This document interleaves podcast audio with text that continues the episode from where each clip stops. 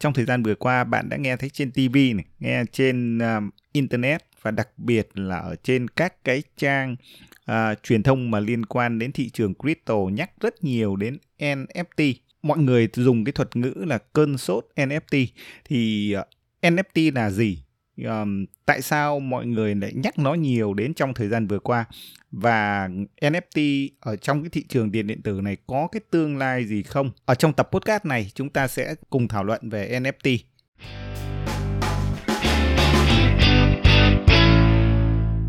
Xin chào các bạn đã quay trở lại với Không Hề Ảo Podcast, một kênh podcast của Coi Đến Rồi. Mình là Ngọc, người đứng sau uh, blog Coi Đến Rồi.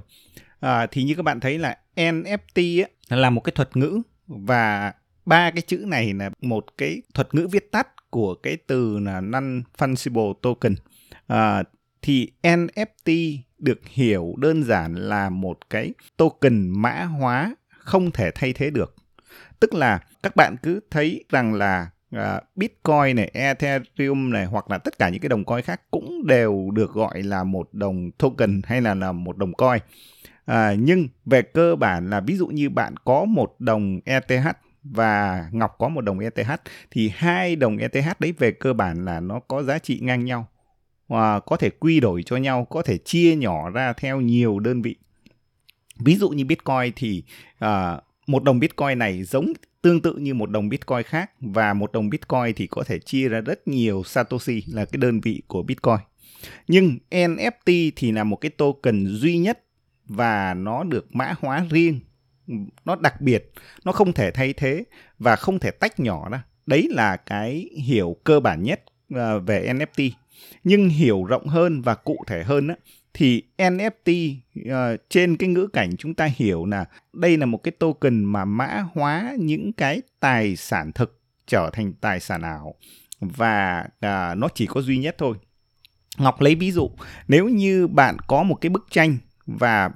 bạn muốn à, mã hóa cái bức tranh đấy lên trên hệ thống blockchain thì bạn có thể sử dụng NFT để mã hóa bức tranh đấy thành một token NFT và cái token đó thì sẽ được lưu giữ mãi mãi ở trên hệ thống blockchain rất là phi tập trung và nó là duy nhất và không thể thay thế. Thì đây là cái ý nghĩa của NFT và hiểu một cách nôm na thì chúng ta cứ hiểu là NFT là một cái dạng token sưu tầm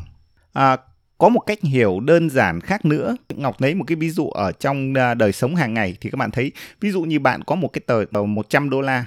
à, thì bạn hoàn toàn có thể đổi cái tờ 100 đô la đấy lấy 100 đô la khác nó có giá trị ngang nhau. Hoặc thậm chí là bạn có một tờ 100 đô la bạn có thể đổi lấy 10 cái tờ 10 đô la. Giá trị nó tương đương. Tuy nhiên với một NFT thì nó không thể đổi ra bởi vì là NFT là một cái token mà nó là duy nhất và không thể thay thế được thì đây là hai cái đặc tính của cái đồng NFT à, và cụ thể là trong thời gian vừa qua thì bạn thấy là có rất nhiều bức tranh có rất nhiều những cái vé hoặc là một cái à, dòng tweet của một cái người nào đó họ mang tất cả những cái tài sản đó họ mã hóa thành một cái token NFT và họ thậm chí có thể bán cái token đó và nếu như ai cảm thấy cái token NFT đấy nó có giá trị thì họ sẽ mua. Vậy thì NFT ngay bây giờ ở thời điểm 2021 nó mới xuất hiện hay không? Thì không phải như vậy. Ở năm 2017 nếu như ai đã tham gia vào thị trường á, tiền điện tử thì các bạn đã thấy có một cái trào lưu chúng ta gọi là trào lưu nuôi mèo ảo thì cái thời điểm đó chính là cái trào lưu Crypto Kitty. Đó là khi đấy thì chúng ta có thể tạo ra những cái con mèo ảo ở trên cái chuỗi blockchain của Ethereum và mỗi một con mèo ảo nó đều có một cái đặc tính riêng, một cái uh, nó khác biệt, không con nào giống con nào. Do vậy là đấy là cái đặc tính duy nhất của NFT và cái thời điểm 2017 cái uh, game Crypto Kitty nó chính là cái NFT. Tuy nhiên là NFT ở thời điểm đấy thì uh, ít người quan tâm, đa phần là những cái cá nhân yêu thích uh, công nghệ tiền điện tử thì uh, tham gia vào cái game Crypto Kitty đó. Và sau đó thì xu hướng downtrend ở năm 2018 2019 thì uh, nó dần lãng quên. Thế nhưng bắt đầu từ cuối đầu năm 2021 thì NFT quay trở lại một cách rất là mạnh mẽ Bởi vì sao? Bởi vì các bạn thấy là xu hướng thị trường crypto 2010 à, 2021 nó tăng trở lại. Tuy nhiên, NFT bắt đầu được mọi người quan tâm và trở thành một cơn sốt NFT tới tại thời điểm này bởi vì là hiện nay ấy, tất cả những cái uh, họa sĩ, những cái người nghệ sĩ ở trong rất nhiều lĩnh vực họ đã bắt đầu ý thức hơn về cái việc là mã hóa tài sản của họ lên trên hệ thống blockchain. Thì các bạn thấy là uh, ngay thời điểm vừa rồi các bạn thấy có rất nhiều nghệ sĩ họ đã bắt đầu mang những cái album nhạc của họ hoặc họ mang những cái bức tranh của họ à, họ mã hóa thành một cái token NFT và họ có thể bán đấu giá hoặc là bán lại thông qua các cái tổ chức bán đấu giá hoặc thậm chí họ lên các cái NFT marketplace tức là những cái chợ um, giao dịch mua bán NFT và đã có những cái NFT bán với giá không thể ngờ. Ví dụ như là một cái bức tranh của uh, Mike Quickman uh, đã được mã hóa và sau đấy bán với 69 triệu đô la. Một cái à, token NFT đã được bán với cái giá như vậy không ai có thể tưởng tượng được. Ngoài ra NFT nó có một cái điểm thú vị nữa là uh, cá nhân nào cũng có thể mã hóa cái tài sản của mình uh, cái tác phẩm của mình uh, thành một cái token NFT rất là đơn giản ví dụ như bạn có một cái uh, trang web hay bạn có một cái bức tranh bạn hoàn toàn có thể mang cái tên miền của bạn hoặc là cái file ảnh cái bức tranh của bạn lên một cái nền tảng à, uh, NFT và bạn mã hóa cái tên miền cái bức tranh đấy thành một cái token NFT và sau đấy bạn có thể lưu giữ nó ở trong cái ví của bạn hoặc thậm chí bạn có thể uh, bán cho người khác thông qua các cái nền tảng NFT những cái chợ NFT ở uh, trên uh, internet. Uh, vậy thì NFT có giống và khác nhau với những cái đồng coin khác ở điểm nào? Thì nó sẽ có cái điểm giống tức là cả NFT và những cái đồng coin bình thường nó đều là một cái loại tài sản mã hóa chạy trên cái chuỗi khối hay còn gọi là blockchain. Và nó cả coin và cả NFT thì nó đều có một cái đặc tính uh, rất giống nhau đó là nó hoàn toàn phi tập trung và ẩn danh đây là cái điểm giống nhau thứ nhất. À, ngoài ra nó có một cái điểm nữa là cả NFT và cả những cái đồng coin những cái token khác á, thì bạn đều có thể lưu giữ ở trong một cái ví nào đó.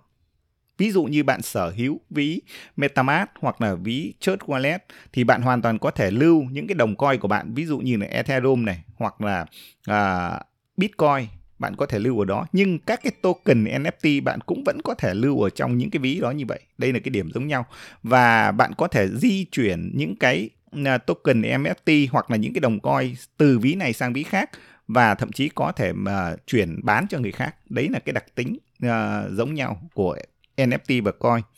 Vậy thì nó có cái điểm gì khác? À, uh, NFT và coin có một cái điểm khác đó là các cái đồng coin á, thì nó có cái tính thanh khoản uh, tốt hơn. Tức là nó có các cái sàn giao dịch và mọi người có thể trao đổi mua bán với nhau các cái đồng coin nó dễ dàng hơn. Còn đối với NFT á, thì cái tính thanh khoản của nó hiện nay chưa cao và mọi người mua các cái NFT dựa trên cái việc là à, mỗi cá nhân thì cảm nhận cái à, tài sản NFT cái được mã hóa đó nó à, nó có giá trị với bản thân mình hay không và nếu mà họ cảm thấy giá trị thì họ sẽ mua bởi vì đây là một cái loại token siêu tầm có thể là ngọc cảm thấy có giá trị và ngọc ừ, trả à, một nghìn đô la cho một cái NFT đó nhưng đối với bạn bạn cảm thấy nó không giá trị thì bạn không mua hoặc là mua với giá rất rẻ thì đó là cái điểm khác nhau như vậy Yeah. Ngoài ra còn một cái điểm khác nhau rất đặc biệt tức là các cái đồng coin thì các bạn có thể chia nhỏ ra theo nhiều đơn vị khác nhau. À, tức là bạn không cần phải mua cả một bitcoin, bạn có thể là mua 0.01 bitcoin vẫn được.